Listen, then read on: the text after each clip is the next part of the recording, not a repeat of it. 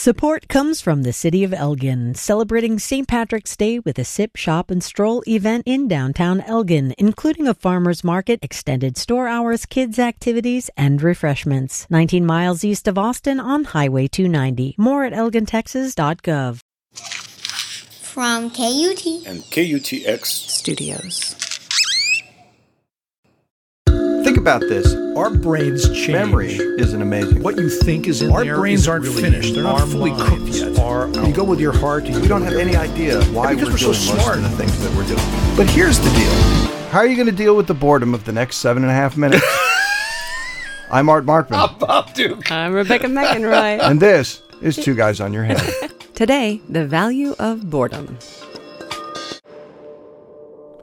I think the expectation that we should be appropriately stimulated every moment of every day is just fantastically unrealistic. And, you know, sometimes we have to wait in line. Sometimes we're in traffic. Sometimes we're in a boring meeting. Sometimes we're at dinner with people we don't like. And so, one of the things that has to happen, if you're going to be at all happy day in and day out, is find ways to accept boredom as something that uh, is inevitable and something that will pass. The the human mind clearly doesn't like to be idle. It's it's it's expending too much physiological energy to just sit there doing nothing. And so when it finds itself sitting there doing nothing, it reminds you that it's sitting there doing nothing and that it would be awfully nice if you'd stop idling right about now and and get about doing something of value. But the solution we have to making use of our brains now in situations in which there's nothing overt in the environment to occupy us is to create some kind of external stimulation for the brain.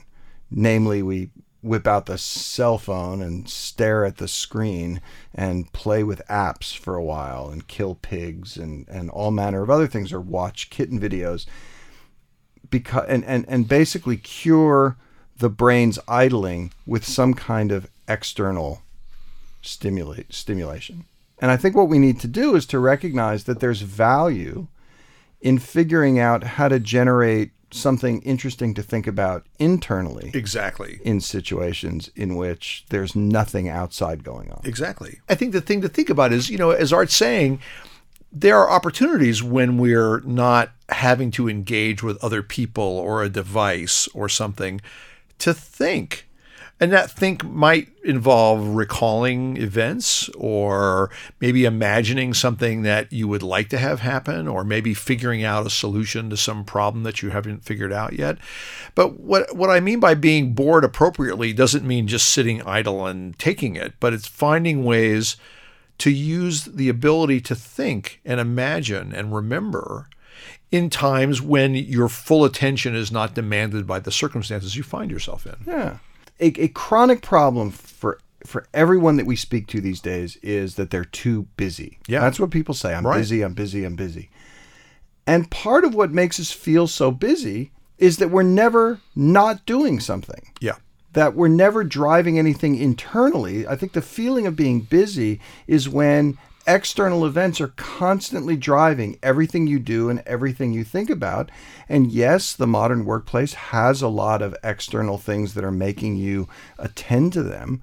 But we then exacerbate that situation by creating these other opportunities to be driven by things on the outside. Yeah, self-selected external events. That's right. Yeah. And so some of that busyness is our own darn fault. Yeah. And we need to take a step back and allow ourselves to just think about what's going on.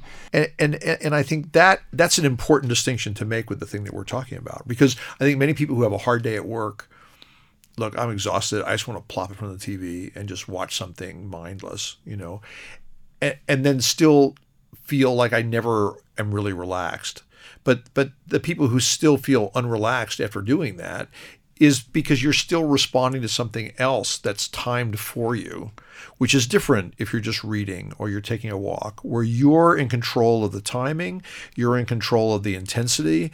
Uh, in a way that you're not when you're responding to something that's been created by somebody else. And and it's valuable too because because a lot of times people feel like, well, I'm I I don't really plan what I'm going to do next. Well, if you're constantly being driven by things outside of yourself, it's really hard to take the, the step back and plan.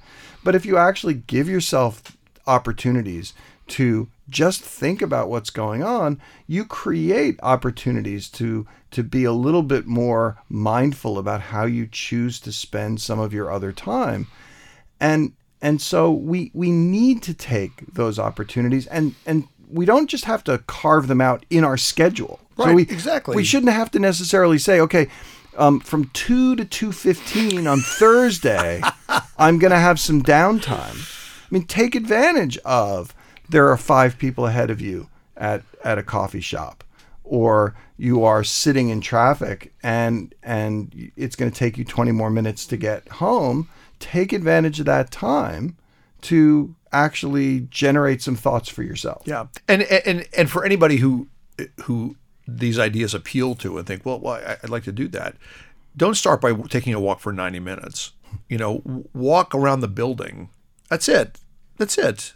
Just walk around the building and just notice who's on the street and who planted that over there, and just that quietness is something that brings your your whole physiology to a calmer, quieter place. And, you know, that may seem trivial.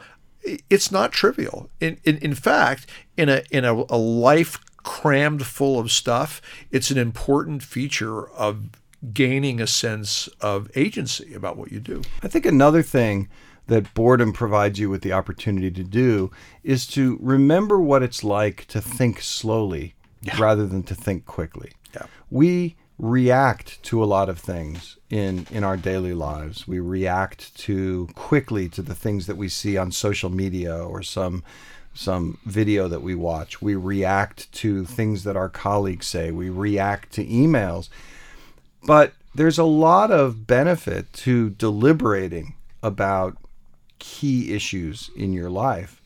And while there can be a lot of valuable information in your gut reaction, your gut reaction is not always the best reaction. So it can be valuable to think things through, but you need to practice doing that. You Yep. can't just think things through only in those occasions that absolutely demand it. And I think if you create opportunities for yourself to just slow things down and just allow your thoughts to develop and see where they go. Get to know how your own thinking works. Yeah. Next week, it's math, music, and the brain with Dr. Art Markman and Dr. Bob Duke.